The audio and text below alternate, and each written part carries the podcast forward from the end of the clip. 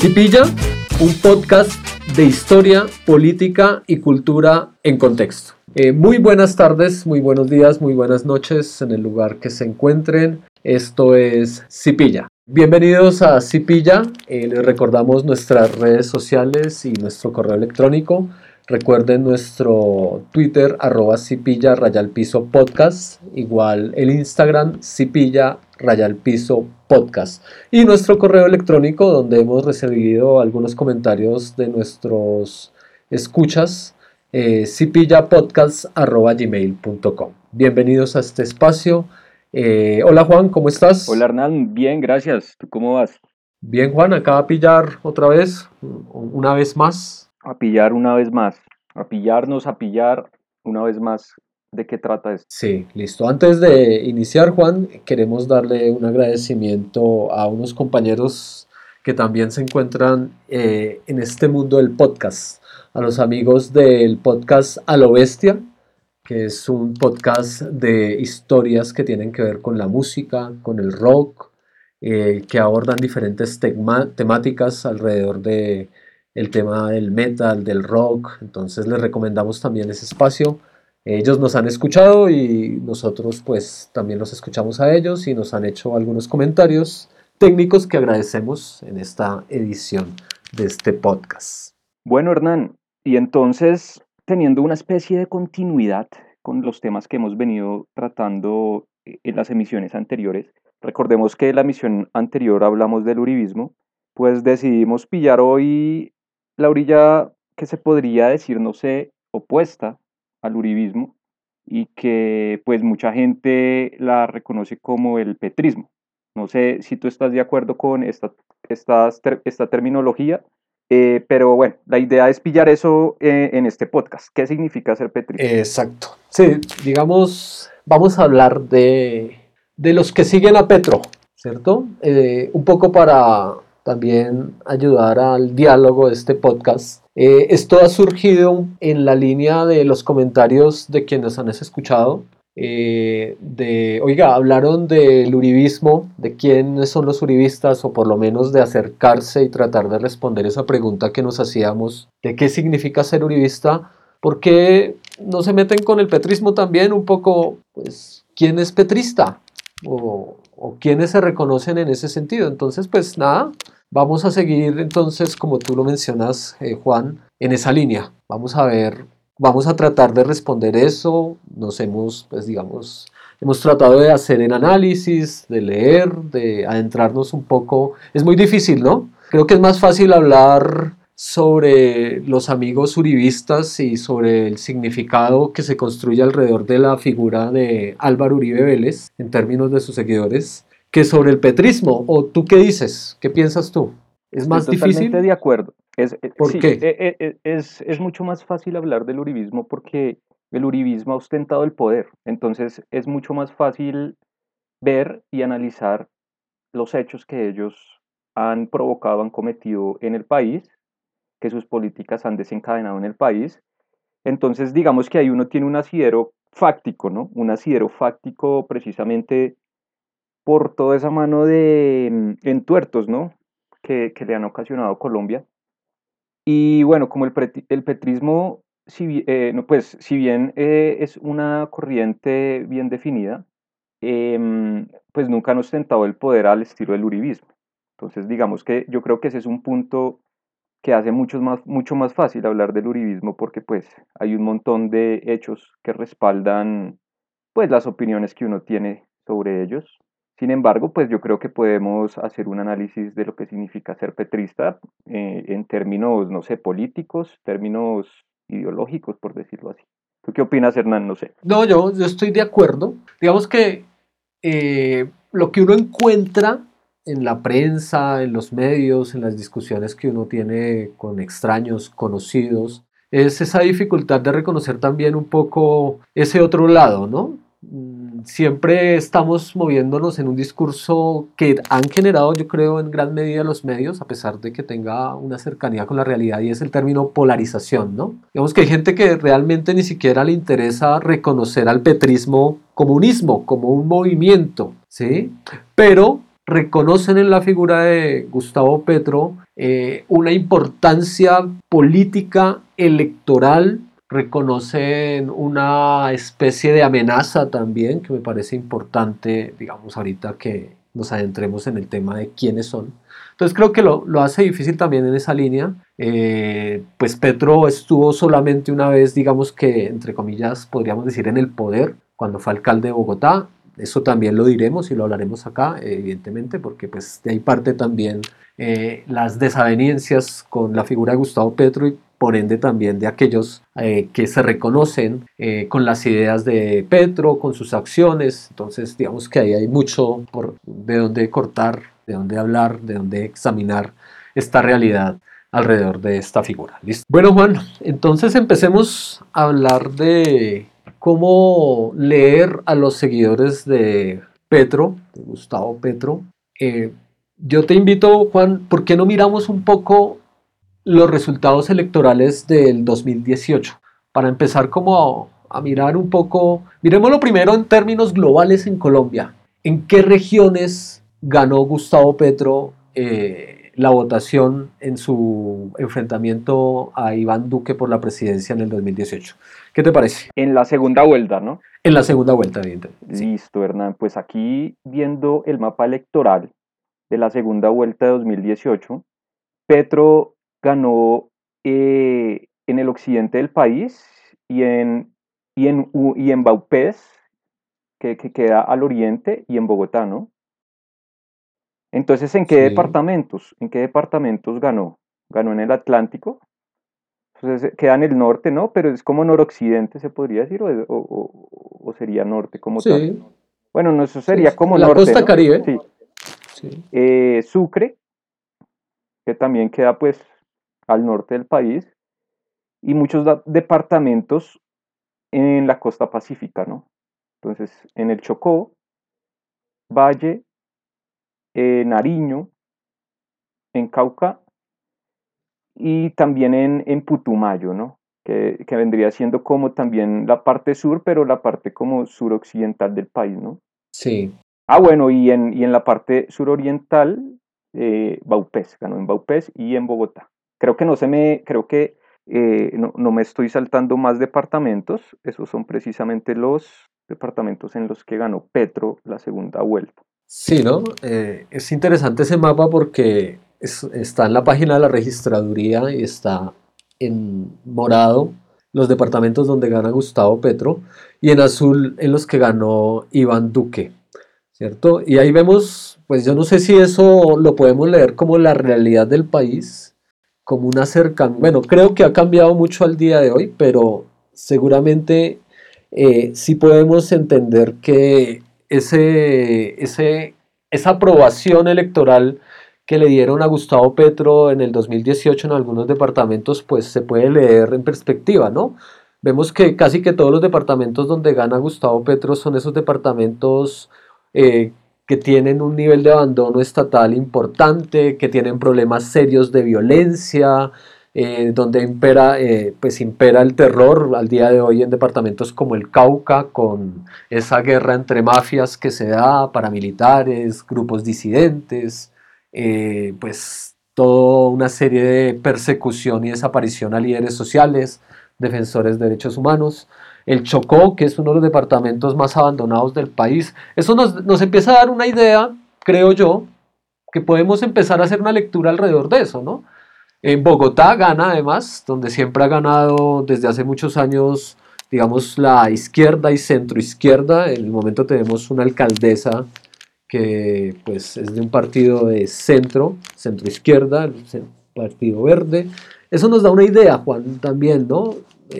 de, empezar a reconocer también cuál es ese voto que, es petrista, ¿no?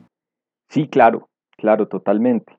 Porque precisamente eh, a Petro se lo ha pintado como, pues digamos, si, uno es objetivo eh, políticamente hablando, Petro es un progresista, pero aquí, digamos, en Colombia obviamente se lo ha pintado eh, como un guerrillero de extrema izquierda. Recordemos que Petro fue militante del M19, ¿no? Entonces siempre eh, se, lo, se, lo, pinta como, como un, un, guerrillero de extrema izquierda, pero yo creo que desde un punto de vista objetivo mm, se podría decir que es un progresista y que precisamente por estas ideas que, que promulga eh, llega a estas regiones pues de una forma más contundente. El mensaje llega a estas regiones de una forma más contundente, que como tú lo decías, pues se encuentran atravesadas por el, el abandono estatal. Muchas veces cuando aparece el Estado aparece pues eh, solo en forma de la fuerza pública nada más. Entonces yo creo que también eh, con el análisis que tú haces y con pues eh, lo que te acabo de decir, se me hace que es como una justificación de, de por qué pues llega el mensaje de Petro a estas regiones. Bueno, es, yo creo que es complejo, ¿no?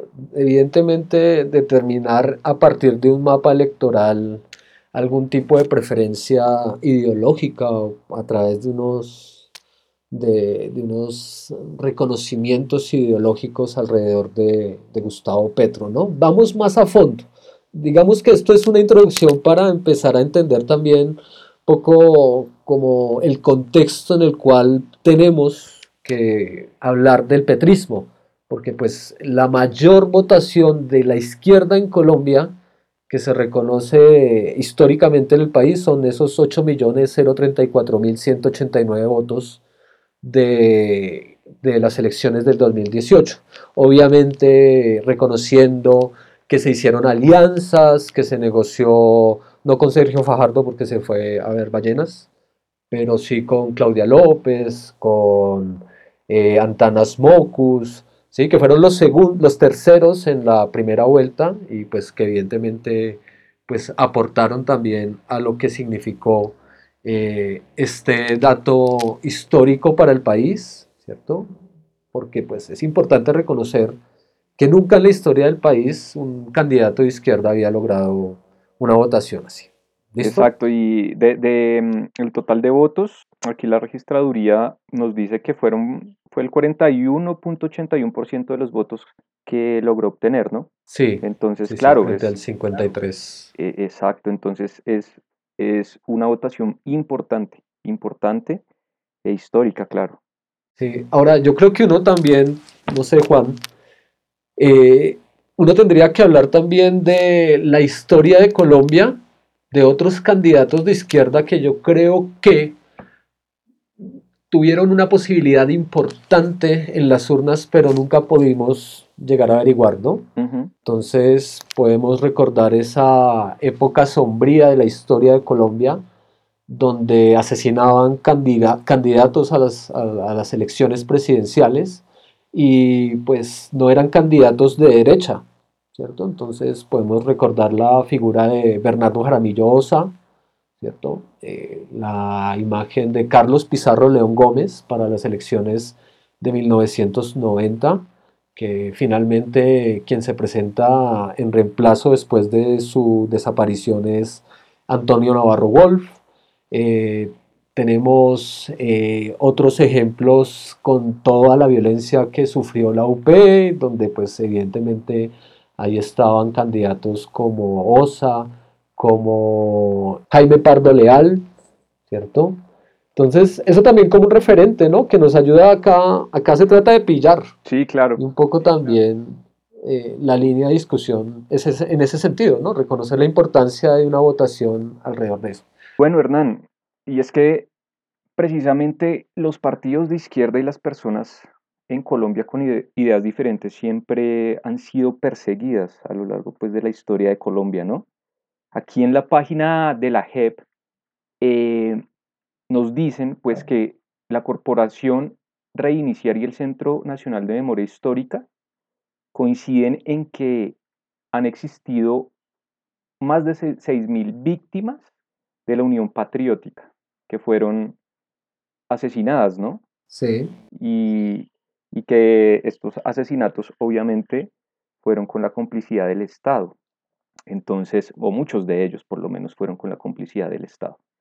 Entonces, esto es un hecho aterrador de, una realidad que es todavía vigente, que me atrevería a decir que es todavía vigente.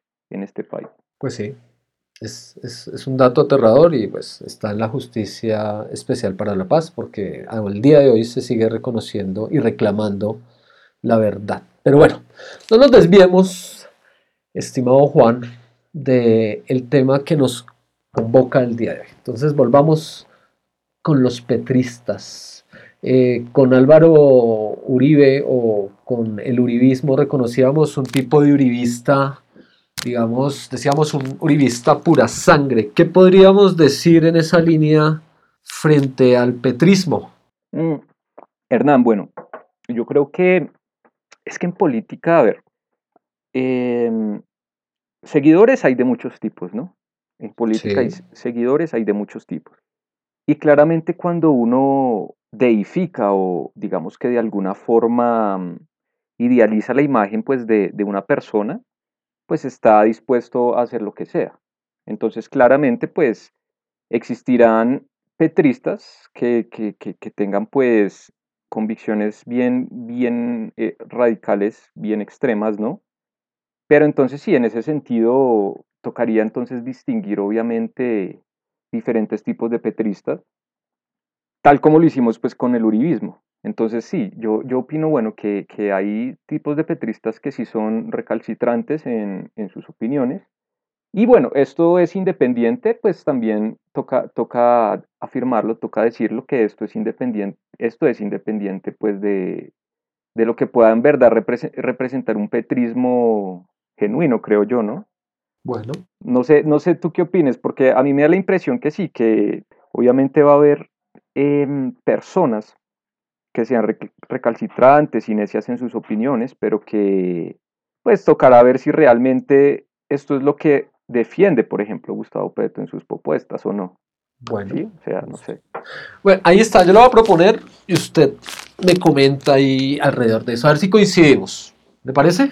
Listo. Listo. Bien, yo pienso que hay que partir, y eso lo, haremos a medida que avancemos en la discusión, hay que, para hablar del petrismo, hay que hablar de los desafectos del petrismo, ¿cierto? Un poco creo que también el comentario tuyo iba en esa línea, pero bueno, vamos despacio. Yo creo que en esa palabra que solamente se utiliza en Colombia y en Ecuador con dos significados distintos, además pillen ese dato, la palabra mamerto. ¿cierto? Entonces, digamos que uno podría entender que está ese estereotipo, ¿cierto? Que evidentemente tiene sus más y sus menos, que evidentemente cuando hablo de sus más es también porque no podemos eh, entender el modo peyorativo en el cual se señala que una persona es mamerta porque pues o está mostrando inconformidad con algo o defiende unas ideas también de tipo progresistas o que van más del lado de eh, la izquierda, si se quiere decir, un poco más radical, porque a eso se le llama mamerto. Realmente es una palabra que eh, se utiliza en Colombia y tiene ese significado. ¿sí? Es una forma peyorativa de, nombrar a, a, ciertas personas que están de acuerdo con unas ideas que por lo general no son ideas muy conservadoras. Yo creo que eh, hay un estereotipo en términos de los seguidores de Petro que pues están enmarcados en, en, ese, en ese mote, en, esa, en ese objetivo, que es el objetivo Mamer. Ok, Hernán, y ahí para hacer un paréntesis, eh, bueno, te pregunto, digamos, tú que has investigado el tema y eso, y para que pues la audiencia escuche, ¿no? Eh, ¿Qué es eso de, de mamerto? O sea, ¿de dónde viene eso? ¿Cómo, ¿Cómo es? Porque a veces, bueno, usamos las palabras, ¿no? usamos las palabras, pero digamos que no sabemos qué significan, de dónde vienen realmente, y se vuelve una costumbre usarlas, ¿no? Pero esta palabra tiene un, como un, un desenlace bien particular, ¿no? Una historia bien particular. Sí, sí, sí, es verdad, Juan. Eh, pues, como decía, es una palabra que pues, uno lo encuentra como un colombianismo, de hecho, eh, y es una palabra que originalmente tiene que ver con el Partido Comunista Colombiano, porque pues una forma de referirse a las personas que en determinado momento pertenecían a este partido era decirles mamerto.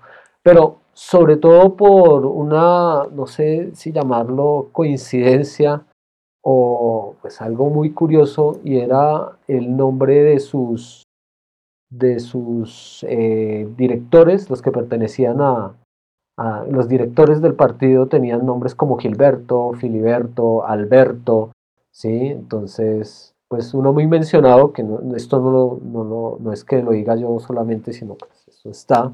El primero fue Gilberto Vieira, ¿cierto?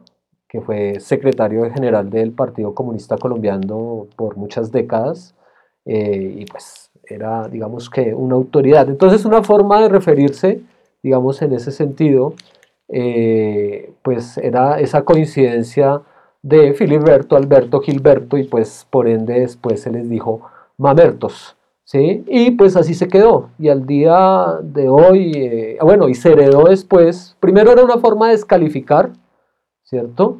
Eh, también tiene que ver con eso de qué mamera o mamarse de algo, ¿cierto? Y entonces en ese sentido también hay algo en cómo se señala a una persona mamerta, ¿cierto? Porque es como mamona, cansona, ¿cierto? Tiene que ver con eso. Eh, también hay que mirar una historia de un historiador de la Universidad Nacional, Fabio Zambrano, ¿sí? quien también hace una referencia a, a la palabra mamerto, y la palabra mamerto en términos de los radioteatros, de esos programas que se transmitían en directo, eh, y uno de los protagonistas de una de las obras de los 60 en estos radioteatros, eh, pues también se le decía mamerto, ¿cierto? Eh, que era como más tuerto. ¿sí? Entonces, esa es una remembranza que hace este profesor. y que después parece que escuchó otro periodista y columnista de la época, Jorge Chill se llama, que tenía un humor bastante ácido y, pues, digamos, curioso. Y pues conociendo al amigo del Partido Comunista, Gilberto Vieira, que era el secretario, eh, pues también eh, haciendo alusión a eso de, no sé si de la ceguera, de la falta de visión, pues también fue refiriéndose a este grupo de personas como los mamertos. Eso lo heredó después el movimiento estudiantil, entonces cualquier persona que hiciera parte del movimiento estudiantil en Colombia o tuviera una afiliación alrededor como de ideas contrarias, eh, revolucionarias, si se quiere, pues también se les llama Merto, ¿no? Y se empezó a estereotipar con el muchacho de mochila, eh, camiseta, jean, que pues eh, estaba en las marchas, estaba en la universidad, escuchaba cierto tipo de música, ¿cierto? Escuchar a Silvio Rodríguez o a Piero o a Mercedes Sosa también se convirtió en una señal de momento. Pero la historia viene por ahí, Juan. Interesante. Es, es a, raíz de eso. Pero pues eh, al día de hoy usted escucha mm, a María Fernanda Cabal decirle mamerto, ¿cierto? En Twitter uno no puede decir nada que esté en contra o en desacuerdo del gobierno Duque o de Uri porque es mamerto, ¿cierto? Entonces se ha vuelto es algo como una especie de insulto, ¿no? Que realmente pues no es un insulto. O sea, a mi modo de ver, no es. Sí, no, no, no. Se me hace, se me hace muy curioso, haciendo un paréntesis breve, se me hace muy curioso que, parece algo muy similar con, las groserías que nosotros heredamos eh, en nuestro idioma y es con la palabra idiota, porque etimológicamente la palabra idiota pues viene del griego. Sí. sí es, es, una, tiene, tiene una raíz, viene de la raíz irios, irios, del griego y que tenía el significado de uno mismo, de privado o, de particular o personal. Entonces digamos que uno de los sentidos de la palabra mm, eh, griega era precisamente una persona que se dedicaba a los asuntos particulares y que no se dedicaba a la vida pública o a la vida común, sino que era una persona exclusivamente dedicada a los asuntos particulares, a sus asuntos privados, y esta pues persona era eh, considerada como un idiota, como lo que vendríamos a decir em, ahorita como un idiota, ¿no? Entonces e, e, es curioso que eh, ese matiz político, ¿sí? ese matiz político deriva eventualmente a través de, los años y, y, del uso como en, una grosería o en, o en, o en una especie de adjetivo peyorativo, ¿no? Sí, exacto. Sí, mm. sí. Eh, la otra, en Ecuador también utilizan la palabra mamerto ahí para seguir pillando un poco alrededor de eso, ¿no? Pero en Ecuador quiere decir como lento, como, ah, sí, nosotros digamos como sonso, como falto de, de inteligencia. Sí, pero acá, pero el origen de la palabra es netamente colombiano. Uno escucha que le digan mamerto a alguien en la izquierda chilena o en, no sé, los herederos de la izquierda en Francia, lo que es hoy en día. Bueno, digamos que eso para pillar un rato eh, alrededor de eso. Pero yo creo que hay un estereotipo alrededor de Gustavo Petro en esa figura, ¿no? De eso que la derecha, la extrema derecha señala como el mamerto, ¿no? Y ahí, no sé, a veces yo he escuchado que a, estos youtubers que a veces también salen en las redes y defienden un poco o declaran abierta, abierta simpatía con Gustavo Petro, no sé, ahorita me viene a la cabeza Lalis, ¿cierto? Eh, pues a ellos seguramente desde la extrema derecha están encasillados un poco ahí. El estudiante de la universidad pública o así sea de la universidad privada que esté de acuerdo con unas ideas eh, de esa índole, con este tipo de propuestas políticas que eh, las banderas políticas de Gustavo Petro, pues seguramente también se le dirá mamerto, ¿cierto? Claro, y es, que hay no, claro, y es una forma, una, una estrategia a veces muy efectiva de, de, poder descalificar una persona, ¿no? Porque se convierte automáticamente en un mamerto cualquier persona que piense diferente a lo establecido, eh, o que tenga ideas progresistas. Entonces empieza a crear un imaginario social también que hace que las mismas personas em, alrededor de, estas palabras creen como una especie de aura, ¿no? Y entonces toda persona que, que sea una mamerta, pues de una se le descalifica y, se la ve con ojos sospechosos. Y es una forma descalificar los argumentos, porque decirle a alguien, ah, usted es mamerto, es como renunciemos a escucharlo, usted no tiene voz. Que ese es otro problema, ¿no? Pero bueno, digamos que eh, eh, es problemático que en una sociedad, por decirle a alguien de determinada manera, no se, no ha escuchado, que creo que también es un poco cuando uno le señalan como mamerto, ah, ¿para qué escucho ese mamerto? Ah, los mamertos otra vez.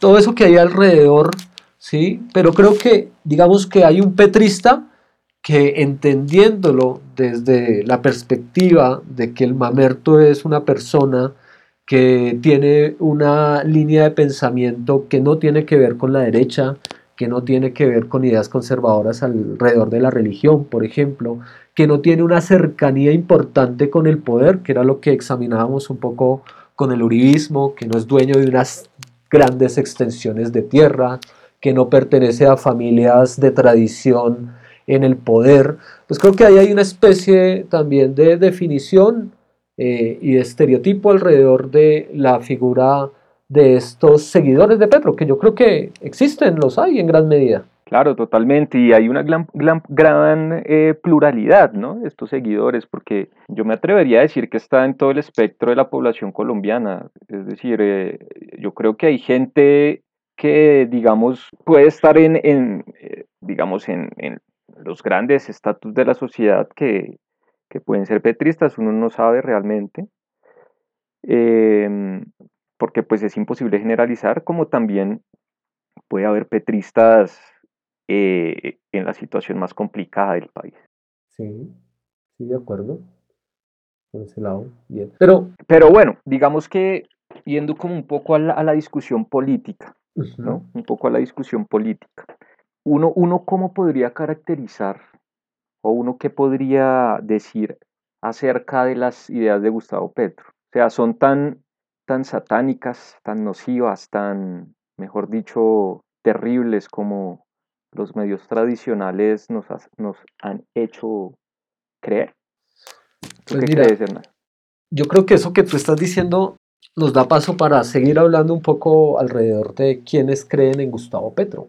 Por ejemplo, Tú al inicio de tu intervención hablabas un poco que si uno se atenía a la verdad o a la objetividad, eh, podría examinar un poco que Gustavo Petro era progresista, ¿cierto? Digamos que esa es una línea que pues, se desarrolla en sus discursos, en su idea de, de la política, pero bueno, este programa no es para hablar de Petro, sino para hablar de quienes creen en Petro. Hablemos de eso, porque yo también diría que dentro de los seguidores, dentro de la gran mayoría de seguidores de Gustavo Petro, existe un seguidor de tipo progresista. Sí, por ejemplo, no sé qué piensas también alrededor de eso, pero yo creo que eh, dentro de eh, las personas del espectro del petrismo, si se quiere decir, eh, existe, por ejemplo, el antitaurino, ¿sí? los defensores de los derechos de los animales, los ambientalistas, eh, los indígenas, los sectores rechazados por la extrema derecha por su preferencia sexual, por ser excluidos por su condición, entonces los sectores LGTBIQ, un sector del feminismo, pues al día de hoy vemos que Ángela María Robledo se fue del lado de Gustavo Petro, se fue para los verdes, pero creo que aún así hay un sector del feminismo presente en, ese petrismo, en ese, para un poco leer el significado de qué significa ser petrista,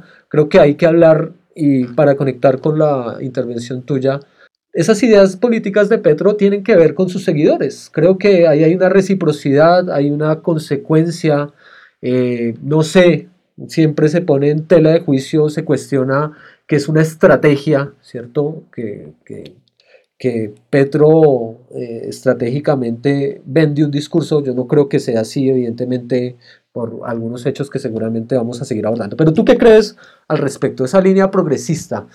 Claro, Hernán, es que yo creo que Petro encarna ideas que tienen mucho que ver con la inclusión y es el representante político del espectro opuesto al gobierno actual, que más poder tiene y que más, digamos que, mm, sí, que más poder tiene dentro de la representación aquí en Colombia, dentro de la representación política. Entonces, claro, em, él es obviamente una persona que toda su vida ha luchado contra las grandes maquinarias ¿no? del país. Se ha enfrentado eh, en la arena política contra maquinarias muy poderosas del país. Y eso de alguna manera lo vuelve eh, un referente, obviamente, para todos los movimientos sociales que tú acabas de, mencionar, precisamente porque desde el comienzo de su carrera política él siempre ha defendido a las minorías.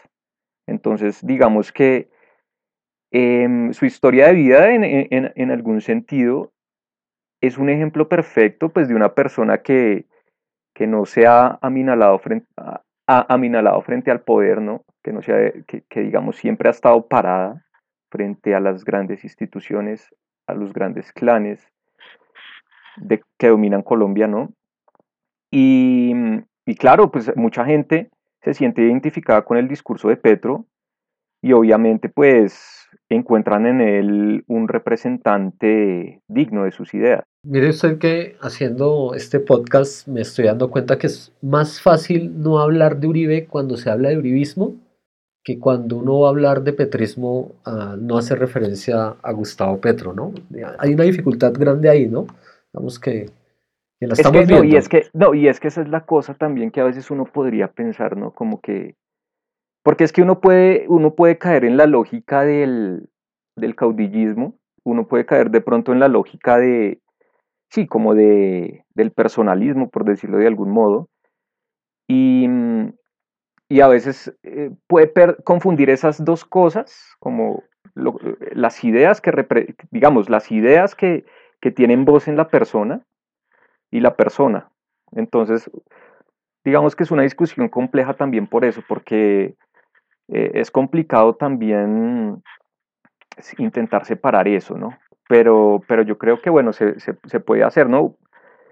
Mm, cuando uno habla, sí, no, cuando uno habla de, por ejemplo, de, Petro, pues eh, uno puede pensar en, muchas cosas, ¿no? Y, también puede guiar la conversación en muchos niveles. Y yo creo, bueno, que un nivel es la persona de Gustavo Petro, como el ejemplo, pues, de un político que se ha enfrentado contra las grandes maquinarias del país pero también como el portador de unas ideas.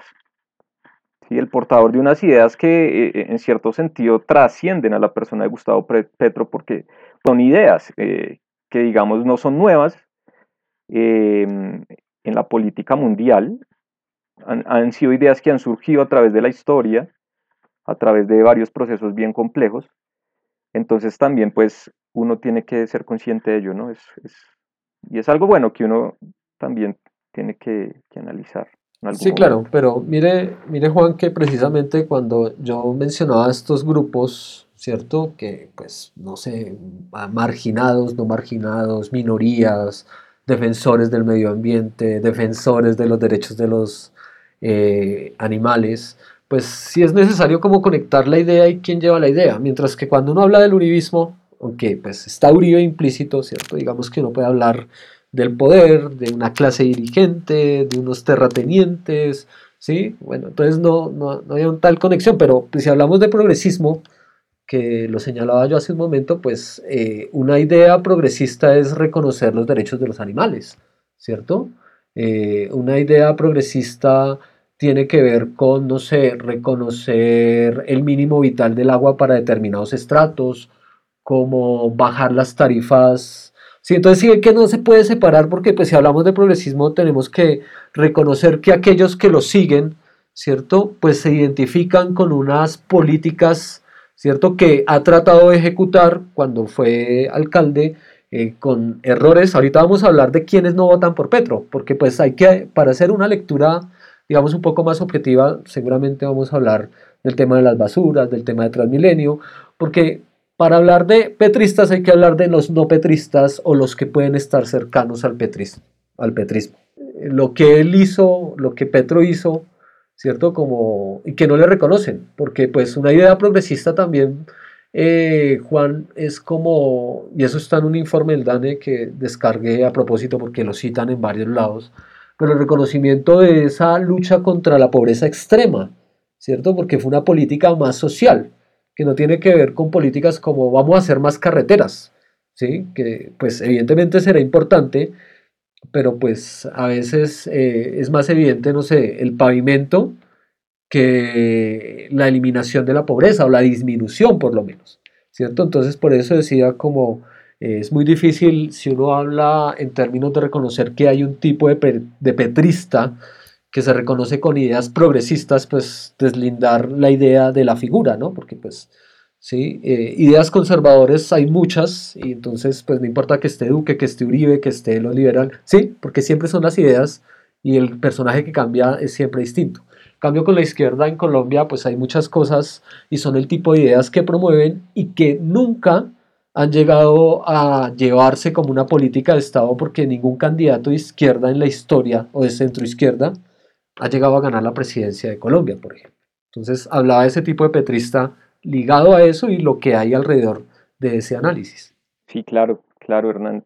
Ahí, digamos, sí, claro, ahí hay hartos, hartos eh, matices interesantes que analizar. Y, bueno, a mí se me hace muy importante, por ejemplo, que cuando uno escucha a Gustavo Petro, él tiene en cuenta mm, una dimensión política distinta, porque es que una dimensión eh, política distinta en el siguiente sentido. Por ejemplo, él cuando, cuando habla, por ejemplo, de, desarrollo, no solo involucra el desarrollo material. Entonces, digamos que también están conceptos como la calidad de vida que se me hacen muy importantes a la hora del desarrollo de una sociedad. Desafortunadamente, la mayoría de los políticos aquí que ostentan el poder fáctico y que, y que dirigen la nación identifican el desarrollo con el desarrollo meramente material, ¿sí? Entonces tenemos ejemplos, claro, vamos a hacer un, metro elevado que no importa eh, cómo se vea, no importa cómo afecte eh, a la ciudadanía, a la gente que vive a los alrededores del metro, no importa absolutamente nada de eso, lo que importa es hacer el metro elevado y ya. Mientras que, por ejemplo, un Petro si piensa en la calidad de vida, o, esto cómo va a afectar la calidad de vida, por ejemplo, de, la gente. Y ese discurso es bien eh, transversal en, la posición política de Petro y se me hace que es algo muy valioso frente a los políticos tradicionales, ¿no? Bueno, sí. Entonces, eh, a eso iba un poco, hay un petrista, ¿sí? No le estoy diciendo que usted sea petrista, no sé, eh, pero hay un petrista que reconoce eso también. ¿Cierto? Reconoce ese tipo de discurso, reconoce un discurso que propone otro tipo de cosas eh, en una línea de progreso distinta. Eh, bueno, aunque a Petro lo critican mucho por las propuestas, pero pues uno después va a ver que las propuestas hasta han sido un poco tomadas en cuenta por el gobierno actual, ¿sí? eh, no todas, pero sí algunas por ahí como la de la economía, el manejo de las energías renovables, ¿sí? Hay cosas que uno va dándose cuenta a través de lo que de lo poco que cuentan los medios de comunicación que uno empieza a, concluir alrededor de esto. Pero existe precisamente eh, quien, bueno, quien valora ese tipo de propuesta política que matiza en sus discursos Gustavo Petro. La otra pregunta es, Juan, ¿quién está pendiente, así como en ese panorama, de los discursos de Gustavo Petro, ¿no? Esa es otra cosa que uno también, eh, porque está el petrista seguramente militante del partido que sí está en esa línea, ¿sí? Pero yo creo que también hay otro aspecto de la población que no tiene tanta cercanía, eh, no en términos del discurso, sino de estar pendiente de esa realidad política que pasa por descifrar los discursos de, este personaje, ¿cierto? De Gustavo Petro. Por ejemplo, eh, no sé, pero en toda la investigación que hice eh, alrededor de este tema, eh, buscaba y encontraba un poco que las encuestas y los presidentes, los directores de Inbamer Gallup, de Cifras y Conceptos, de Datesco, bueno, consideran un poco que el espectro de población que sigue a Gustavo Petro, que digamos ellos creen que siempre es el fuerte, es la, los, eh, sobre todo en las ciudades, las personas pertenecientes al tipo estrato 1 y 2. Ahí hay un petrista. En la lógica que he entendido de estas grandes encuestadoras y de los análisis políticos que han hecho en diferentes medios de comunicación, ellos eh, entienden que el petrismo también está cifrado en este, esta población, en los estratos 1 y 2 de las ciudades. La pregunta es, ¿por qué, Juan? ¿Por qué hay ahí un, petrista? ¿Por qué podríamos identificar un petrista? Claro que evidentemente entendemos que hay uribistas pobres y eso lo decíamos un poco en el podcast pasado, pero pues no sé, ¿qué piensas tú? ¿Cómo sería esa respuesta? Pues yo creo que hay varias esferas que uno podría analizar como para llegar a una conclusión. Em, en primer lugar, digamos que está la esfera ideológica, en el sentido de que Petro, pues obviamente en sus discursos siempre va a tener en cuenta a la población vulnerable. ¿sí? Entonces, digamos que siempre eh, en sus eh, discursos está presente que pues Colombia tiene una realidad muy compleja, que hay mucha pobreza y que eso de alguna manera hay que solventarlo si él llega a, ser presidente o algo por el estilo. Entonces, e, e, en, ese primer lado, eso ojalá mucho, pero también, digamos que mm, frente a cuando fue alcalde aquí de Bogotá, pues implementó políticas que ayudaron precisamente a población de, estos estratos, ¿no? Entonces tú lo mencionabas, eh, garantizar, por ejemplo, un mínimo vital de agua gratis, ¿no? Que no te cobren por utilizar un mínimo vital de agua. Entonces, garantizar esto se me hace que, obviamente, es, una política progresista que, la gente estima, ¿no? Por ese lado, por ejemplo, también la política frente a, los recicladores. ¿sí? Gente, gente, realmente que estaba olvidada por el Estado y que llega un, alcalde y de repente los, los, tiene en cuenta eh, digamos, en, sus políticas, ¿sí? O, por ejemplo, no sé, eh, que abran, por ejemplo, jardines para niños donde las mamás que trabajan puedan irlos a dejar, que con la alcaldía de Peñalosa cerraron muchos de estos jardines también. Eh, son, uno de los, son algunos de los ejemplos que muestran precisamente por qué las personas más vulnerables pues sienten afinidad por Gustavo Petro porque es que realmente ahí hay eh, una voluntad política de, llegar a, la población olvidada y, pues cuando Petro fue alcalde, pues eso también se vio reflejado en actos y no solo en, promesas vacías. Entonces, claramente eso jaló mucha gente.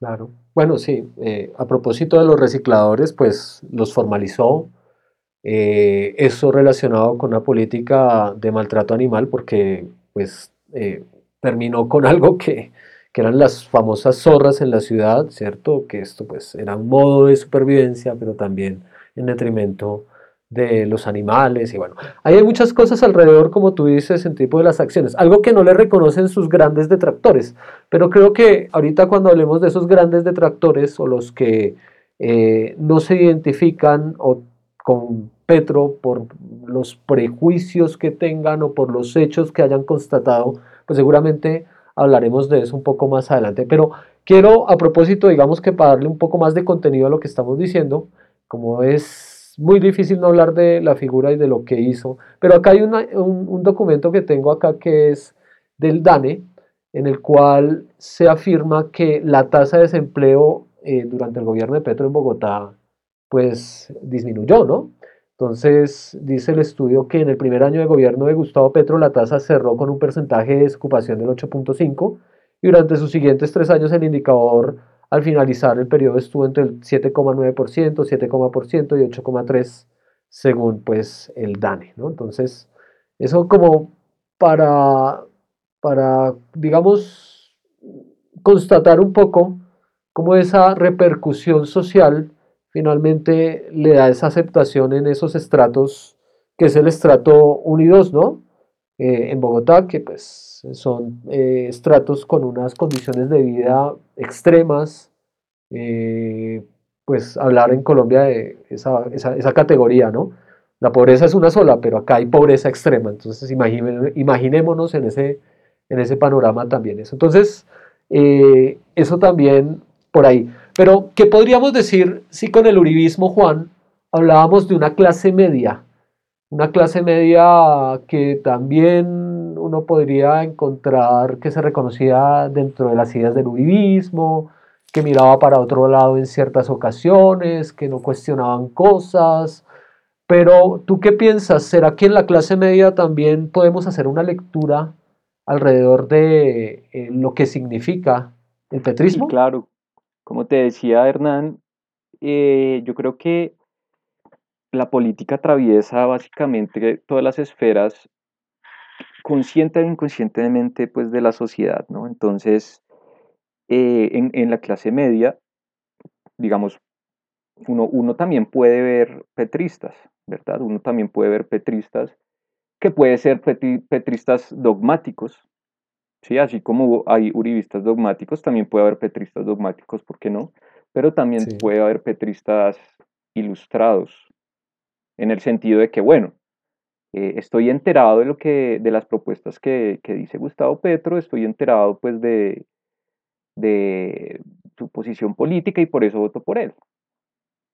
Entonces también yo creo que sí, Hernán, respondiendo a tu pregunta, en la clase media claramente em, pues eh, hay petristas y yo creo que un, ejemplo bien concreto es, digamos, si, coges de referencia a Bogotá, pues él, fue elegido por los bogotanos y, y bueno, y acá en Bogotá, pues muchas de las personas que votan precisamente son personas clase media. Entonces, date cuenta también de eso, que yo creo pues que eh, de alguna eh, forma eh, justifica obviamente que, aquí hay una especie eh, de, clase media también em, petrista, ¿no? Qué bueno, que ya que sea ilustrado, que sea dogmática, pues tocaría entrar a analizar particularmente cada caso, pero claro, debe haber. Y date cuenta, ¿no? Date cuenta en las elecciones, en, las, en la segunda vuelta ganó aquí, en Bogotá también. Con eso no estoy diciendo obviamente que solo los clase media en Bogotá voten, ¿no? Pero digamos que es una, una buena referencia. Claro, pero habría que mirar una cosa, Juan, y es eh, partir de un hecho, y es la clase media también es, bueno, en las ciudades capitales, eh, pero si no ve, bueno, Petro ganó en Bogotá y ganó en Cali, ¿no?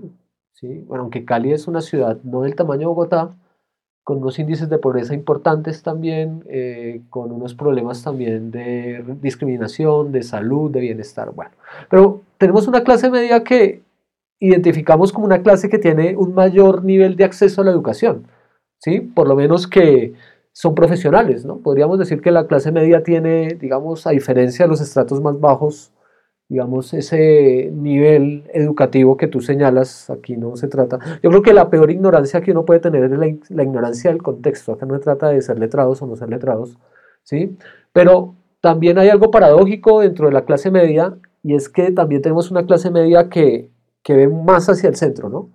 Que deja de creerle a Petro por esas posturas que también señalan en Petro. Entonces, no sé, cuando tú dices que hay unos petristas dogmáticos, será también que reconocemos que hay un petrista dogmático que se reconoce. Solo voy a decir esto, no en términos afirmativos, porque seguramente lo hablaremos, pero hay gente que cree que dentro de esa clase media, que Petro es un tipo autoritario, que es un tipo eh, egoísta, ególatra, que bueno, eso pues es muy difícil de demostrar, ¿no?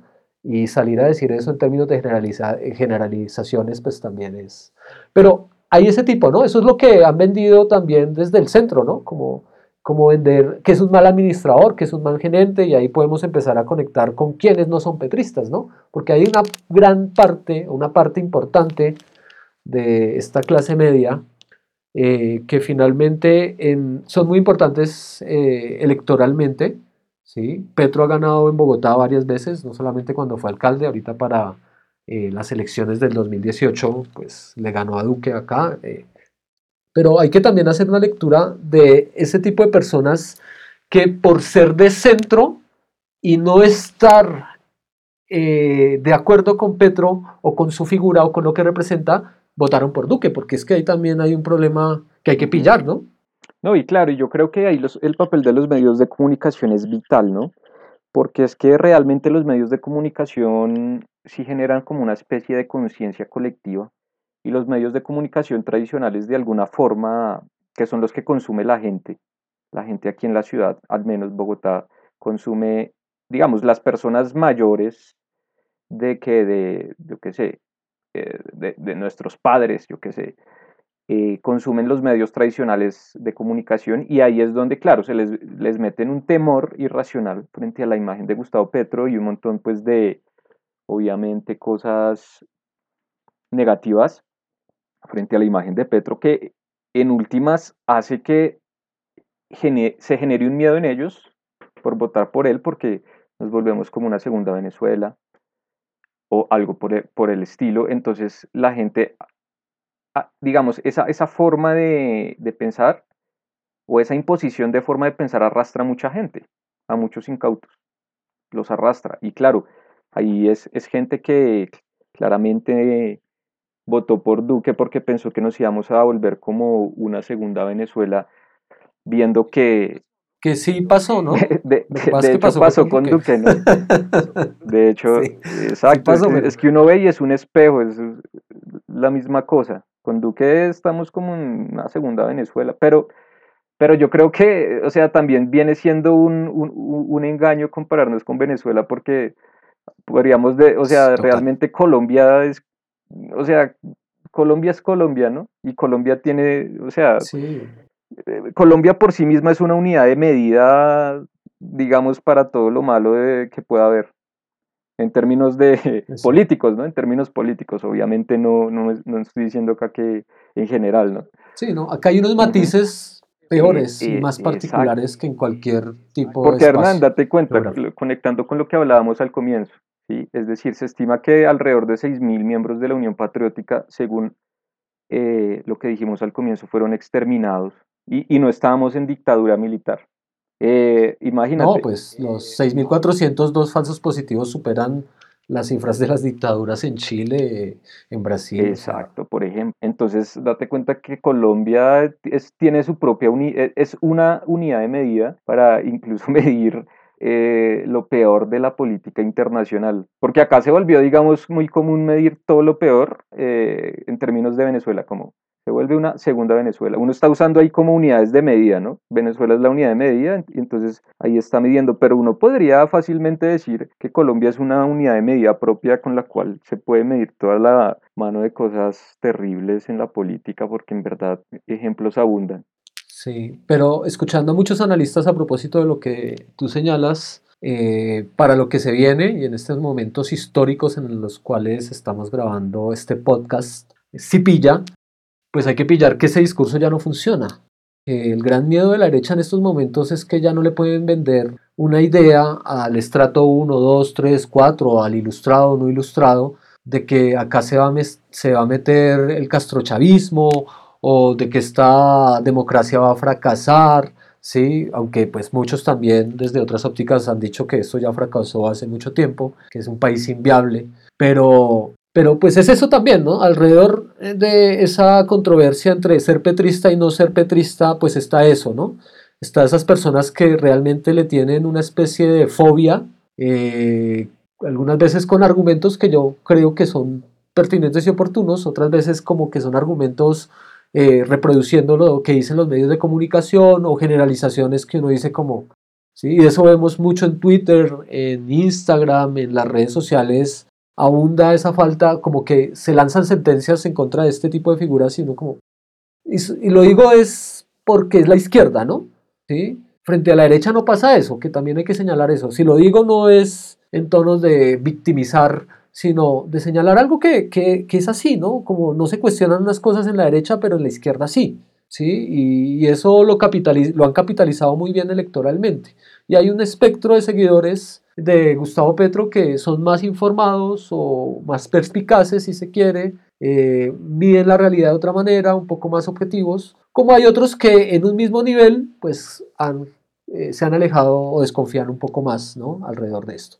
Entonces está también esos eh, antipetristas, ¿no? porque pues aparecen en ese panorama. ¿no? Sí, claro, claro, Hernán. Y, y esos antipetristas de alguna forma pues están defendiendo sus propios intereses, porque hacen, hacen parte de una clase privilegiada del país, como pues lo mencionábamos en una emisión anterior, son personas, por ejemplo, con grandes extensiones de tierra. Eh, y Petro ha sido muy claro, por ejemplo, en una de sus propuestas es que él va a grabar grandes extensiones de tierra em, improductivas. Entonces, imagínate, grabar eh, quiere decir pues ponerle impuestos, ¿no? Entonces, ponerle impuestos a grandes extensiones de, tierra improductivas, haz de cuenta un ubérrimo, eh, imagínate todos los impuestos entonces que tendría que pagar el señor Uribe y obviamente esto no le conviene a estas clases. Cuando, cuando mm, pues una persona sale con estas propuestas, ¿no? Entonces, obviamente van a reaccionar frente a propuestas de, este tipo eh, y pues van a generar también eh, un movimiento pues político contra, contra este tipo de visiones. Ya, pero mira que hablando de estos mm, sectores desafectos a, reconocerse o a seguir eh, el petrismo, o a ser parte del petrismo, si se quiere, pues a mí siempre me ha llamado la atención algunas sentencias, ¿no? Por ejemplo, eh, que Petro es un tipo mm, que no puede trabajar en equipo. Eso es algo que le echan. ¿cierto? Esa es una. Hablemos un poco, examinemos esos argumentos, porque pues no se trata solamente acá de...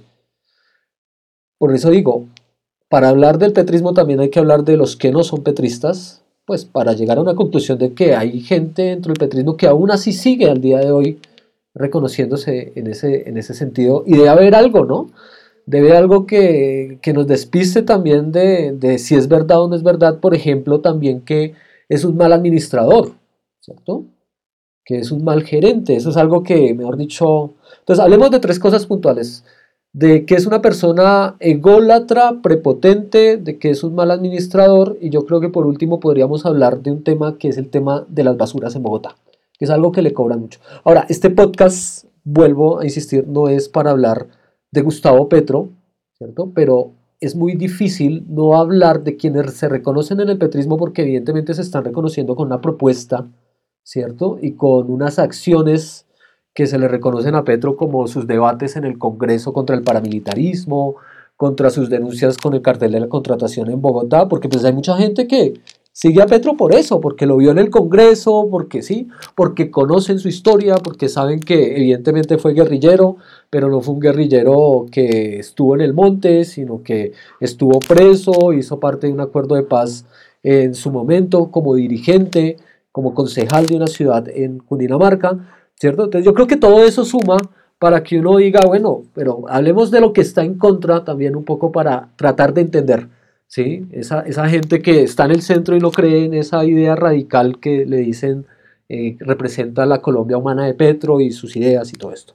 Hablemos un poco de eso, Juan, de esos tres aspectos. ¿Qué crees? Pues digamos que ahí es muy complicado. Yo, yo, o sea, personalmente creo que es muy complicado saber, por ejemplo, si el man es muy pedante o, o necio, porque es que digamos que eso e, es, una realidad muy, muy relativa, ¿no? Y, y, se vuelve casi que una especie de discusión de egos, como que obviamente allá hay un montón de dirigentes políticos, cada uno quiere su protagonismo, y pues si llegan, por ejemplo, a, no sé, a donde Gustavo Petro y, y ven que obviamente eh, el tipo es un líder que tampoco va a hacer sus posiciones, pues van a decir, ah, no, este man es un necio, un ególatra, pero date cuenta que eso es como, un, como, sí, algo muy relativo desde donde uno se pare, la interpretación que uno le dé, pero es algo que le han hecho creer a uno, ¿no?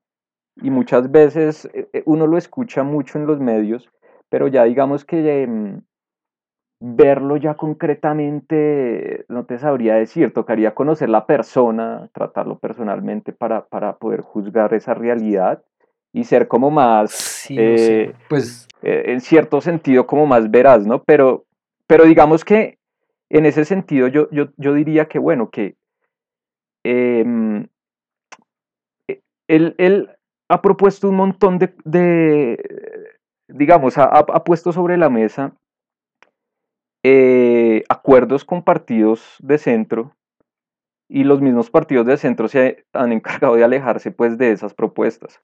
Entonces ahí e, es como extraño eso, porque uno, uno dice, bueno, si, si esta persona es tan necia y tan ególatra, ¿por qué entonces va a llamar a una coalición amplia y más bien no se queda en su, en su rollo? Por ejemplo, uno podría también pensarlo por ese lado. Pues sí. ¿Y por qué entonces ese, porque a veces son entonces los candidatos de centro que son los que le hacen el desplante? Entonces, ¿qué, qué, ¿Qué puede estar pasando ahí, por ejemplo? Sí, es que ese tipo de razonamientos que yo se lo escucho a, muchas personas que, digamos, dicen, ah, Petro, pero es que Petro, pero es que, sí, pero pues realmente el asidero a veces, sí, uno no sabe precisamente a partir de, de dónde, ¿no? Claro, hay mucha, para hacer esto que estamos haciendo hoy, este diálogo, te confieso que vi muchos videos, leí muchas cosas y cuando veía los videos, que pues en los videos la gente es más ambigua todavía, eh, pues no sé, encontraba periodistas de medios de comunicación que decían, hacían esa afirmación precisamente, que es que me llama la atención porque finalmente cuando veía ese video pues estaba viendo, era, estaba constatando qué es lo que se reproduce normalmente, ¿no? Pero también vienen otro tipo de preguntas y bueno, y la gente que siguió trabajando con él, ¿quiénes son los que dicen que que, el tipo es insoportable, que no sabe mandar, que no sabe trabajar en equipo. Eh, me encontraba con contradicciones como en un video me decían una veintena de funcionarios se fueron de trabajar del lado de Gustavo Petro, mientras en otros no, fueron solamente tres.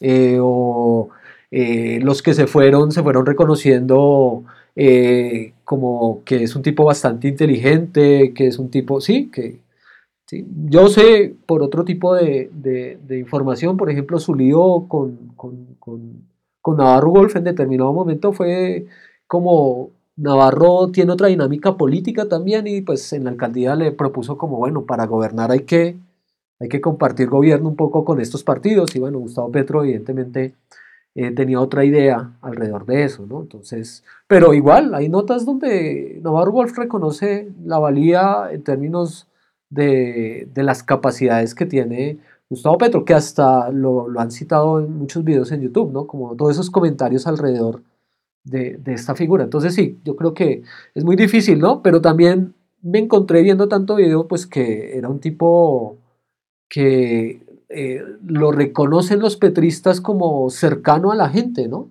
Sí, ahora, si la gente de pronto dice, ah, pero si usted vio videos de propaganda electoral, no, pues manifestaciones políticas, ¿cierto? Entonces, que ahí vienen otro tipo de comparaciones, ¿no? Pues las manifestaciones políticas de Álvaro Uribe o las del mismo Germán Vargas Lleras en determinado momento que hasta un coscorrón dio, ¿sí? Uno como... Y eso porque no tuvo la relevancia, el impacto, ¿sí? Lo tuvo, le costó, ¿cierto? Pero pues hay, hay, hay cosas que son, que uno dice, pero en términos de las políticas, de esos estudios del DANE, de las notas, acá tengo una nota del espectador a propósito del, ya le digo la fecha, de el 7 de diciembre del 2015, donde dice Petro entregó el colegio número 24, ¿cierto? Pero también encontré videos que decían que Petro no hizo nada en términos de el desarrollo de la infraestructura de los colegios. Que, sí, entonces ahí es donde uno empieza a mirar y a invitar a la gente a que precisamente hay que, hay que investigar, ¿cierto? Ampliar un poco más la información. Miren ustedes que en este mismo medio pueden encontrar periodistas que hablan en contra de Petro, pero publican estas noticias de Petro. ¿Sí? Y ahí lo que hay es lo que tú señalas, evidentemente, Juan, y creo que tú siempre estás en esa línea, de qué es lo que hacen, cuál es la labor de los medios tradicionales cuando informan, ¿no? ¿Sí? ¿Qué, qué tipo de sesgo de pronto uno puede identificar alrededor de una figura, como lo es Petro? Sí, sí, sí, sí. No, Hernán, claro. Eh, digamos que es complejo, ¿no? Y, digamos, frente al segundo aspecto de lo de administrador, pues sí. también, también eso hay que cogerlo con pinzas porque eh, si uno es muy incauto, obviamente los medios tradicionales le van a decir, no, este man es un mal administrador, em, no sabe hacer nada administrativo y, a medida de, que eso se reproduce continuamente, pues uno termina creyendo. Pero nuevamente, eh, me tocaría, Hernán, personalmente analizar los argumentos que diga, que, que, o sea, puntualmente los argumentos que dicen que, que, dicen, bueno, porque es un mal administrador y mirarlos en detalle, ¿sí? No sé si, si, si de pronto tú has investigado más sobre el tema, pero concretamente, digamos, concretamente es como eso, como... No, no, pero... Cada cosa, cada cosa que uno reciba de los medios, ¿no? Y esto es como algo que, que también nuestros oyentes tienen que practicar con nosotros, para ser como en cierto sentido autocríticos, es como, bueno, reciben una información, bueno, corroboremos, corroboremos eh, la información, porque, porque se dice que es un mal administrador, por, por lo que pasó con las basuras, pero bueno, ¿qué hay detrás? ¿Qué hay detrás de todo eso? Porque es que hay también unas dinámicas de acuerdo. económicas bien particulares con unos privados que uno dice, esto es más complejo de, de, de, cómo lo pintan, ¿no? Y fíjate, Hernán, que una cosa similar le pasó a Peñalosa y, no hicieron tanto revuelo los medios cuando le pasó a Peñalosa. Entonces uno ahí dice, bueno, acá eso está como extraño también realmente. Está... Sí, yo, yo, yo finalmente estoy concluyendo, Juan, que, bueno, eso es una opinión mía, ¿no? Eh, evidentemente muchas personas que nos escuchen estarán de acuerdo, ¿no? Y eso está bien, ¿no? Pero yo creo que también alrededor de la imagen de Gustavo Petro, en términos de la información y desinformación, se va, lo que está operando es un prejuicio. Yo veo que muchas personas también operan bajo el prejuicio, ¿sí? No, se dijo que era mal administrador, ¿por qué? Por el problema de las basuras. Pero usted sabe por qué se dio, usted sabe lo que dijo Gustavo Petro en su momento, ¿sí? Porque yo, que soy, yo escucho mucha radio y en su momento, pues, no sé, escuchaba, eh, pero veía que las defensas o los argumentos que sacaba a relucir Gustavo Petro alrededor de por qué se tomaron esas medidas, de por qué se hizo lo que se hizo, pues eso nunca siguió prevaleciendo en la opinión pública. ¿Por qué? Porque el discurso que operó más, y sobre todo en términos de los medios de comunicación, fue que eh, terrible lo de las basuras, tres días tremendos para la ciudad, eh, Petro está demostrando que no puede ser presidente, desde allá, desde allá se decía que Petro no podía ser presidente de Colombia ¿sí? Y bueno, y ahí está el espectro del antipetrismo que ha legitimado eso y lo ha legitimado en su derecho de opinar y entender la realidad de esa manera. Pero creo que si uno va, por ejemplo, a los fallos, al fallo, el último fallo del Consejo de Estado que absuelve a Gustavo Petro de la responsabilidad por detrimento sobre el problema de las basuras en, en, en Bogotá, ¿cierto? Entonces, pues uno dice, porque pues eso también sale ahorita en muchas entrevistas que le hace Vicky Dávila y demás, ¿no? Que siempre está defendiendo eh, ese hecho, ¿cierto? Que pues fue válido en términos de la Constitución, porque la Constitución permite que el municipio haga una operación eh, autónoma de las basuras, ¿cierto? Que eso es. El desacuerdo fue quitarle el negocio de las basuras a los privados, que creo que ese es el tema de fondo, ¿no? cómo los privados pues tienen una, una, serie de intereses y conexiones también con los medios de comunicación y por los medios de comunicación evidentemente. Ahora, que Bogotá tuvo basuras durante tres días, sí es cierto, ¿cierto? Lo que la gente se le olvida también es como que Gustavo Petro le pidió a los operadores como los buses, eh, las, eh, no sé cómo llamarlos, carros de recolección que eran del distrito para operar las basuras y no se los dieron, ¿cierto? No se los quisieron devolver. Después renegoció obviamente las tarifas y bueno, y vino el problema que eso pasó y fue un error y fue una equivocación y creo que lo ha admitido en muchas oportunidades eh, Petro, ¿cierto? Diciendo hubo un problema, pero de esta manera fue un error, ¿sí? Que fue traer, por ejemplo, estos camiones recolectores que venían oxidados, que bueno, lo de las volquetas, todo, pero es algo más complejo. Esto para decir un poco que también existe, como existe el petrista dogmático, existe el petrista informado, pero también existe aquel que no se acerca a, creer en Petro porque pues finalmente prefiere creer en que es malo y ya, les cae mal, les parece, porque es que cuando uno empieza a hablar de que una persona le parece a uno prepotente, le parece, sí, pues finalmente creo que se queda ahí. De pronto hay que acercarse, contrario a lo que pasa con Uribe.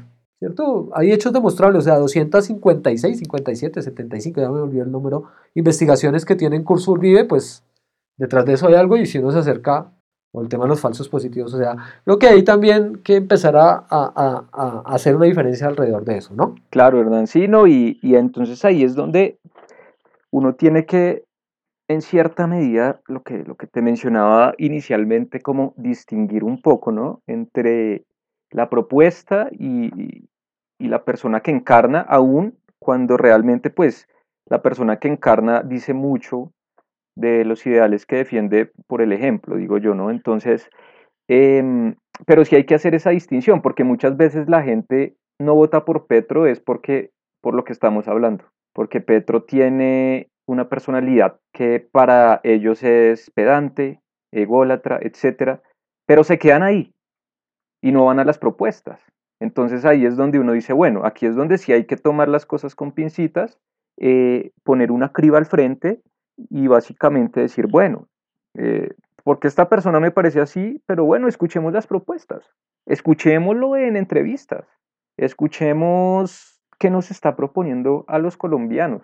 Y ahí es cuando esa distinción sirve, porque cuando uno escucha la propuesta, eh, de alguna forma uno se da cuenta pues que eh, pues Petro, aunque es persona, las propuestas lo trascienden, ¿sí? Él no va a gobernar solo tampoco, o sea, él, e, también va a tener eh, gente que lo esté asesorando, va a tener un respaldo político pues importante, entonces digamos que eh, cuando uno identifica mm, los temores, digamos, cuando uno identifica estos temores en la persona de Petro y los proyecta a las propuestas es cuando pueden ocurrir cosas negativas. Y una cosa muy curiosa también es, es, es que mm, no entiendo el miedo, el miedo de los colombianos a, a, votar por Petro, eh, si realmente toda la vida nos han gobernado los mismos con las mismas.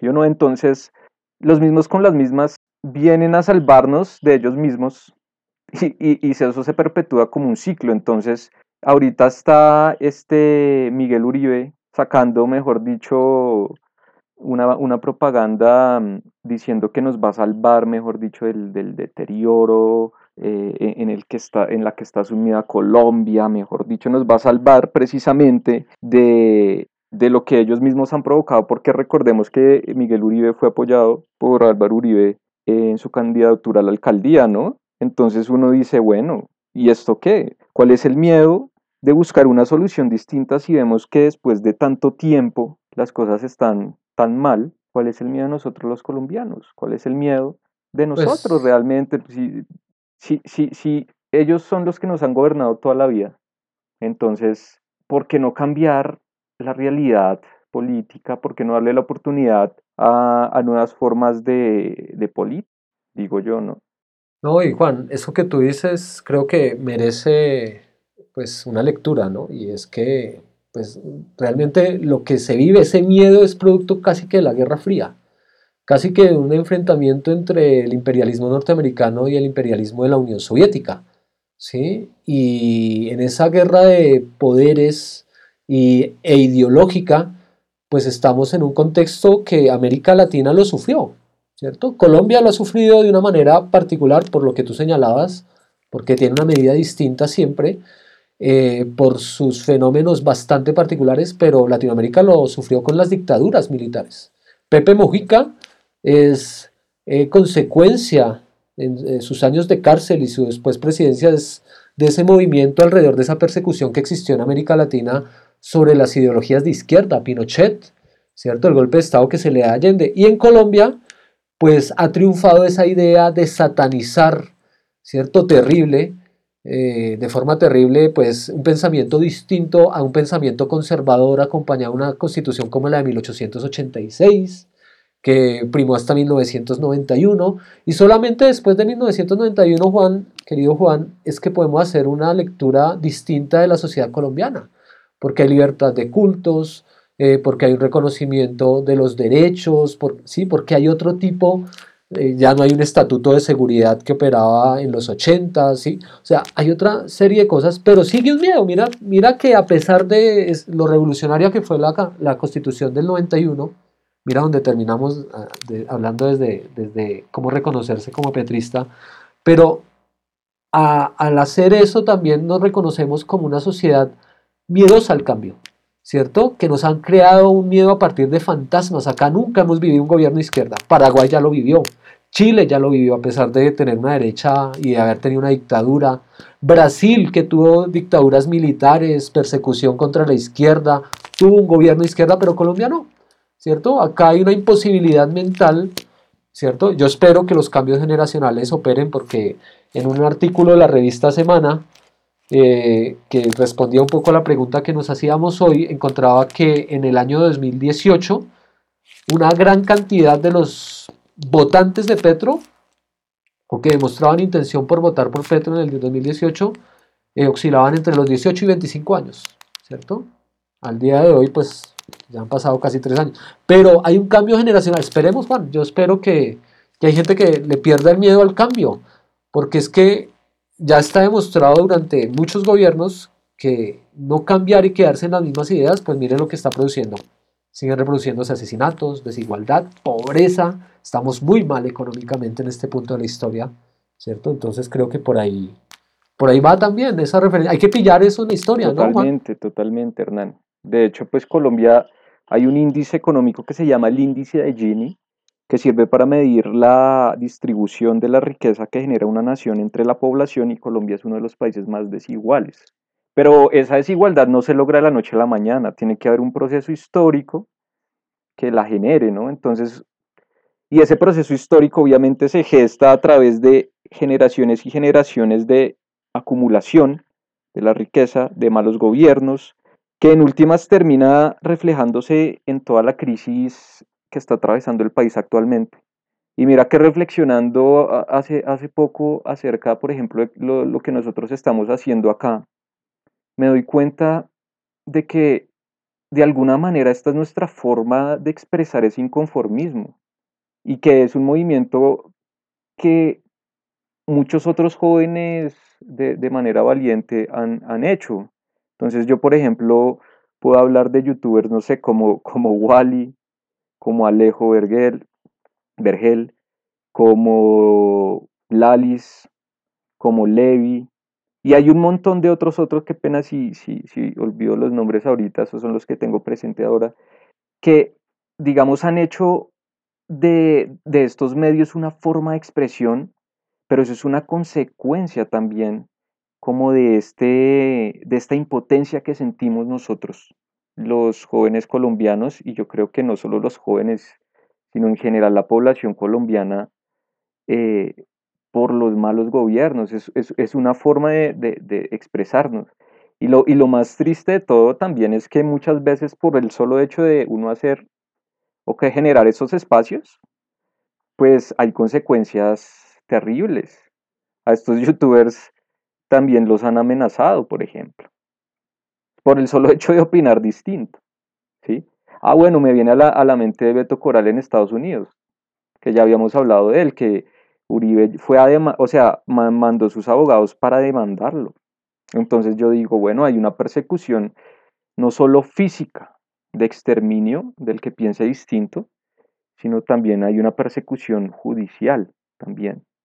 Es increíble eh, la zozobra en, la que nos encontramos actualmente.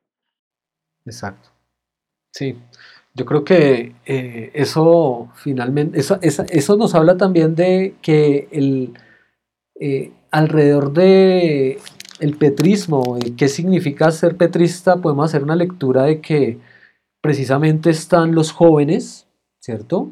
Que creo que en un número importante y así sean, no sé, hijos de militares o de una clase alta, que también están, sí, también hay un apoyo, o sea, acá tampoco hay que reducir que eh, Gustavo Petro solamente invoca al estrato 1 y 2, evidentemente no a los sectores ultraconservadores, pero estas expresiones a través de las redes, personajes como eh, Wally, como Lalis, como, sí, todas estas personas que les los descalifican diciendo que pertenecen a bodegas eh, petristas, pero pues también hay bodegas, uno podría decir, uribistas, todo este tipo de, de matoneo que hay, ¿no? De persecución y que está yendo cada vez más en serio, ¿no? Al nivel de amenazas, de sacar fake news, creo que han descalificado a todos estos youtubers eh, tratándolos, denigrando su personalidad, diciendo que no han estudiado, porque hay muchos que son periodistas, que son abogados, que, pero que están viendo la realidad y de eso también hay mucho, ¿no? De, yo creo que las universidades eh, también hay mucha gente que ingresa, que se educa y que tiene otra perspectiva del mundo y va a salir a confrontar la realidad política del país y evidentemente como que su mirada va a estar más eh, no en torno a la extrema derecha y ahí hay que reconocer entonces el espectro de la centro izquierda pues evidentemente habrá que hablar del Partido Verde, de la nueva propuesta que hay alrededor de Robledo con su grupo Dignidad, ¿sí? Ahí hay una muestra de esa guerra de egos también, porque pues creo que las desavenencias y desacuerdos políticos de dos personajes tan importantes para el país en términos de las denuncias e investigaciones como Petro y Robledo, pues también nos hablan de otro espectro, de aquellos que no se reconocen dentro del petrismo, pero sí están apostándole a un centro, ¿cierto? Ahora, no sé qué tan moderado sea ese centro, si esa moderación nos lleve a la derecha, ¿cierto? Que pues ahí es donde uno empieza a ver figuras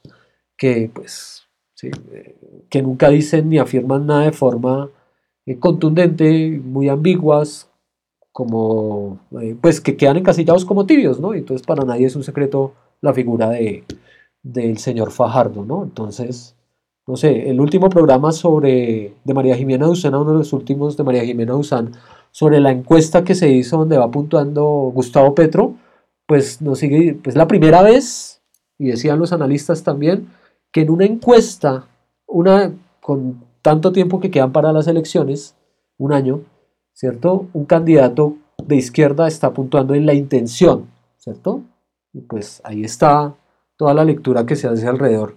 Y cómo finalmente eh, en estos análisis, pues eh, todo el daño que, o sea, ya no hay ninguna posibilidad de la derecha de seguir creando un miedo alrededor de la figura de Gustavo Petro. Entonces también hay que mirar eso, ¿no? La historia nos dará o no nos dará la razón alrededor de, ese reconocimiento de si llega o no llega, ¿cierto? Pero lo que esperamos, no sé, yo como participante de este podcast con Juan es que haya un cambio en Colombia si no sea Gustavo Petro, ¿cierto? Pero que haya una figura distinta que, que pues lleve otro tipo de propuestas y que vaya en contra de los intereses no de los menos favorecidos como la última reforma tributaria que quieren grabar, claro. sino pues en contra de los grandes capitales, porque yo sí soy claro con eso, o sea, que haya más educación, que haya más bienestar, pero para la gran mayoría, es que es ese tipo de cosas alrededor de eso. pues. es que es el colmo, por ejemplo, que en, en medio de una pandemia, ¿sí?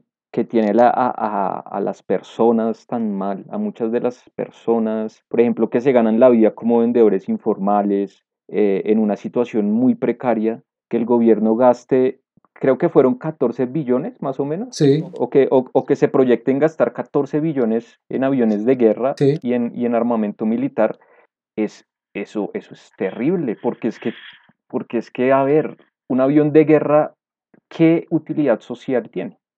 Uno se pregunta, ¿para qué hacer esa inversión? Eso, eso realmente revela cuál es la mentalidad de las personas que nos están gobernando. revela que están súper desconectadas de la realidad colombiana, de las personas del común, ¿sí? de las personas de a pie. Un avión de guerra usted lo guarda, y qué bueno, lo vuela un par de, días eh, al año para celebrar las fiestas de independencia y qué, y lo guarda. ¿Qué utilidad social tiene un avión de guerra? Esos 14 billones se hubieran podido o se pueden reinvertir Todavía no están aprobados. Bueno, exacto, pero lo que vale es la intención, ¿no? Y, seguramente se los van a aprobar, porque esa gente es...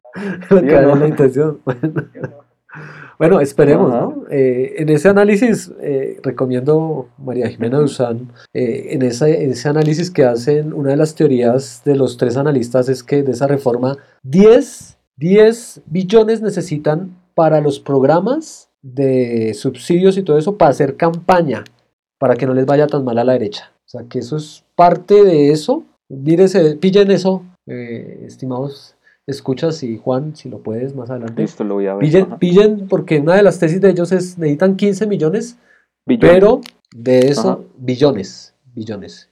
Pero de eso, 10 se necesitan para los programas, porque en época electoral no le pueden dejar de dar a la gente y necesitan hacer campaña. Lo dicen los mismos analistas, entonces, bueno. Bueno, pero creo que nos hemos, o sea, hablar de petrismo, mira dónde nos ha llevado.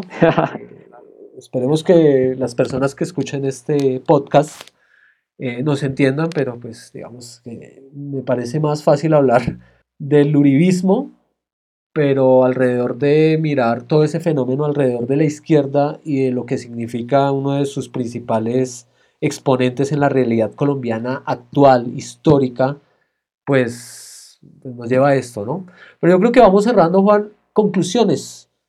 ¿Qué conclusiones podríamos sacar después de este ejercicio donde nos hemos, como decía Jaime Garzón, empezamos por un lado, terminamos por... Pero bueno, creo que también esto es un poco de cipilla y hemos ido pillando, no sé, desde el significado de Mamerto, desde mirar todos esos, bueno, señalar los magnicidios de la izquierda en Colombia, ¿sí? Y los genocidios, claro. Y los, a, este análisis último que es muy contemporáneo ya.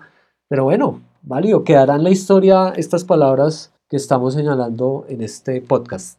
Conclusiones, ¿qué, ¿a dónde llegamos? ¿Quiénes son los petristas entonces? Bueno, Hernán, petrista, yo creo que, bueno, es una palabra, la conclusión, una conclusión que yo puedo sacar es esto. Petrista es una palabra que reduce una realidad compleja a algo, digamos, menos complejo. Entonces, eh, desde un punto de vista mm, optimista, ¿sí? Para mí un petrista es una persona que quiere un cambio en este país, que está aburrida de que los mismos con las mismas nos gobiernen, entre comillas, y precisamente que busca a través de la elección de, de Gustavo Petro, pues traer un cambio al país, ¿no? Eh, te podría decir esa conclusión, no sé, dime tú una y puedo sacar otra ahorita. No, pues. qué opinas? Yo creo que, yo creo que la primera es esta que, que, que nos, nos, no sé, como que la gran dificultad de este podcast ha sido tratar de no hablar de, de Gustavo Petro, pero pues hemos terminado hablando porque es indudable que para hablar de quiénes se reconocen o cómo reconocer o hacer una lectura de quienes pueden pertenecer a la Colombia humana de Petro o a votar en algún momento por sus ideas, pues pasa precisamente por sus ideas y sus acciones. Sí, que me parece que eh, lo que intentamos hacer con el programa del uribismo era no hablar de Uribe, sino pues hablar del uribismo, porque pues el uribismo hace unas prácticas que tienen que ver con el mismo Uribe. Pero acá como se trata de hablar del petrista que es el universitario que es crítico con el mundo, de el reciclador que se vio reconocido por una política social en determinado momento, eh, por los antitaurinos, por los ambientalistas, por personas que pertenecen a organizaciones que han sido discriminadas, la comunidad LGTBI. Entonces creo que, que una conclusión es precisamente que en estos momentos en donde se endilga el populismo y se señala ese mesianismo y ese dogmatismo alrededor de una figura como Gustavo Petro, pues es innegable que eh, hay que hablar de las propuestas y creo que en un futuro seguramente hablaremos de, de los programas electorales cuando sea su momento de así como, como concienzudamente mirar eso, ¿no? hacer ese seguimiento. Pero creo que, que hablar de petrismo nos obliga a hablar de esa realidad más terrible de Colombia, porque finalmente hablar de quién sigue a Petro es hablar de las ideas que confluyen en Petro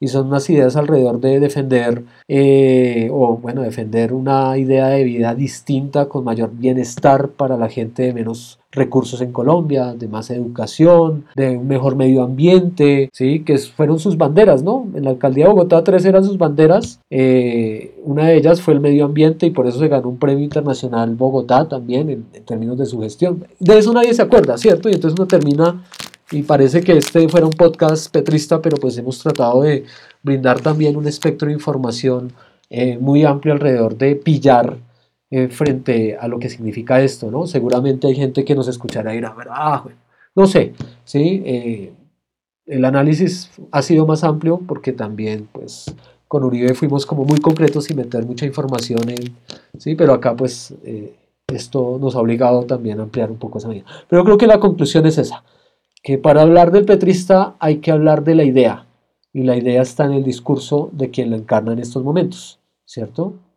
Entonces, sobre todo porque es el sector de la izquierda, ¿cierto? Centro izquierda, los que se reconozcan en ese espectro. Totalmente, Hernán, estoy totalmente de acuerdo con tus palabras y también recalcar que obviamente es mucho más fácil hablar eh, del uribismo en el sentido de que ellos son los que han ostentado el poder por muchos años en este país y en el sentido que es a través de su gobierno que han pasado las atrocidades que han pasado.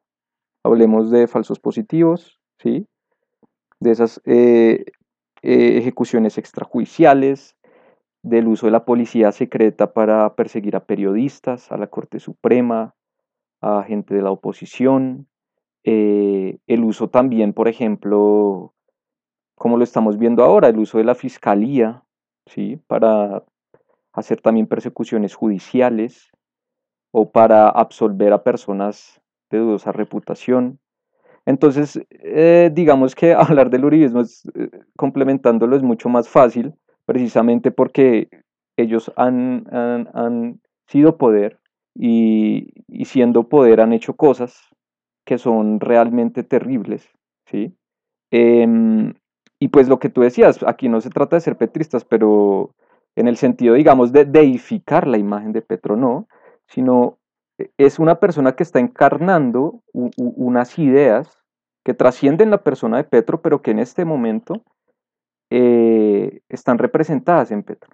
Y precisamente es eso, como vamos a mirar las ideas, los argumentos, las propuestas que trae esta persona, que si uno las contrasta con em, los colores políticos tradicionales, pues se va a dar cuenta del contraste, se va a dar cuenta de que obviamente son ideas distintas, son ideas nuevas que pueden hacerse efectivas si, eh, eh, eh, si digamos, se alcanzan mayorías en el Senado. entonces, y digamos, si se hacen gestiones políticas, pues importantes en lo que viene. Y eso es lo que llama la atención, ¿verdad? Entonces, precisamente... Oiga, Juan, o sea que una conclusión alrededor de eso que señalas, lo último, uno podría decir que un tipo de petrista es aquel que no vende su voto porque lo piensa. Podría ser. ¿Será? Aunque eso también puede aplicar para, para un uribista también. Porque puede pensar como, uy, no, me van a quitar, me van a grabar mis terrenitos, entonces piensa el voto. Pues bien, bien, bueno, me gusta el razonamiento. Ah, bueno, no, pero bueno, es que eso nos da para otra discusión. Listo, entonces, no sé, hasta aquí pillamos, Juan. Hernán, bacana la conversación, chévere. Eh, nos vemos en la próxima emisión. La próxima emisión va a ser muy interesante, va a ser supremamente interesante porque vamos a hablar de dos casos de corrupción que están conectados entre sí, ¿no? Sí, sí, sí. Prometemos tres programas sobre la corrupción en Colombia, ¿no? Entonces, la corrupción de todos y vamos a hablar de dos casos de corrupción, sí, señor. Vamos a meternos en el lío de tratar de examinar la lógica de la corrupción en Colombia, ¿será? Con ejemplos concretos, dos ejemplos bien concretos, ¿no? ejemplos bien, bien, bien concretos. Eh, va a haber un poco de información interesante en los próximos, en el próximo, las próximas emisiones, la próxima emisión. Vamos a operar con muchos datos, vamos a leer datos. Exacto. Datos y vamos a tratar de, de, de, dar, de pillar y que la gente tenga la mano qué pillamos alrededor de ese tema tan complejo, tan eh, normalizado, tan apropiado en esta cultura colombiana. ¿Listo? Exacto. Entonces, Entonces, Pues nada, un abrazo Juan, gracias. Hernán, un abrazo. Nos pillamos entonces. Listo. Bueno, esto fue Cipilla.